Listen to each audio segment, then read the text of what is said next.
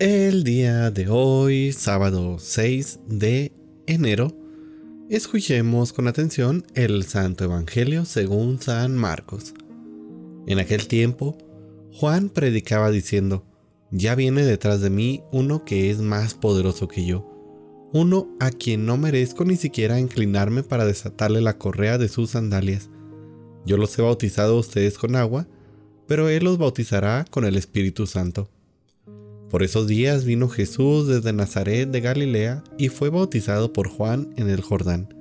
Al salir Jesús del agua, vio que los cielos se rasgaban y que el Espíritu, en figura de paloma, descendía sobre él. Se oyó entonces una voz del cielo que decía, Tú eres mi Hijo amado, yo tengo en ti mis complacencias. Palabra del Señor. Queridísima familia, el texto que acabamos de leer el día de hoy nos revela de forma maravillosa el Evangelio, eh, perdón, nos revela de forma más maravillosa en este Evangelio el misterio más profundo de Dios, es decir, la Santísima Trinidad.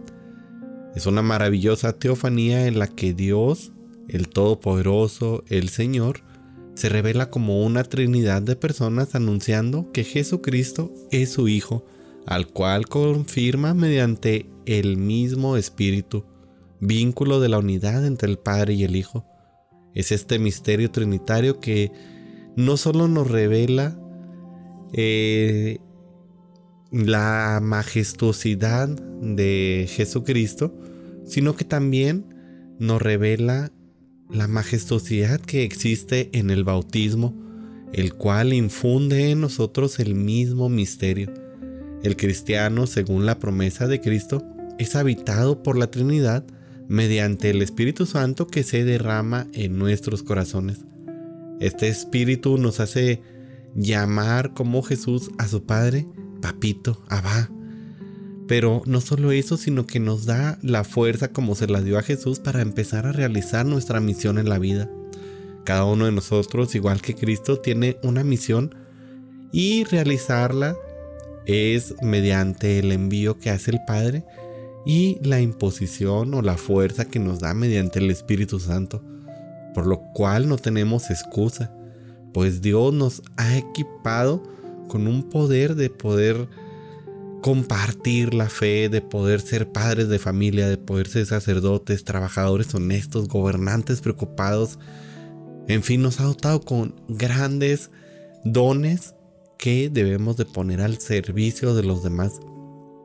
Todos hemos recibido el mismo espíritu que Jesús recibe en el momento de su bautizo y este lo hemos recibido en el momento propio de nuestro bautismo.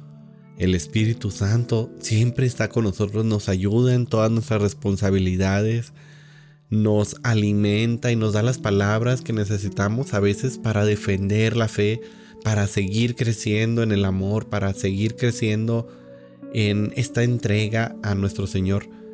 Simplemente basta que lo alimentemos continuamente con la oración y con la fuerza de los sacramentos, para así poder llegar al final de la vida y así como Jesús decir, todo está cumplido. Así que no dejemos al Espíritu Santo desnutrido, por así decirlo, y continuemos alimentando mediante la oración, mediante los sacramentos, esta fuerza que el Señor infundió en nosotros el día del bautismo, para que de esta manera podamos dar lo mejor de nosotros, podamos cumplir plenamente esta misión de llevar el Evangelio a todas las naciones, de compartir con todo el mundo esta alegría de nuestro Señor. Si se preguntaron algún día, ¿cómo voy a lograr esto? O en evangelios pasados que hemos estado pues diciendo la importancia de la misión de compartir el Evangelio, pues he aquí la respuesta, mediante la fuerza que nos da el Espíritu Santo mediante esta unidad que Jesús mismo prometió que nos mandaría.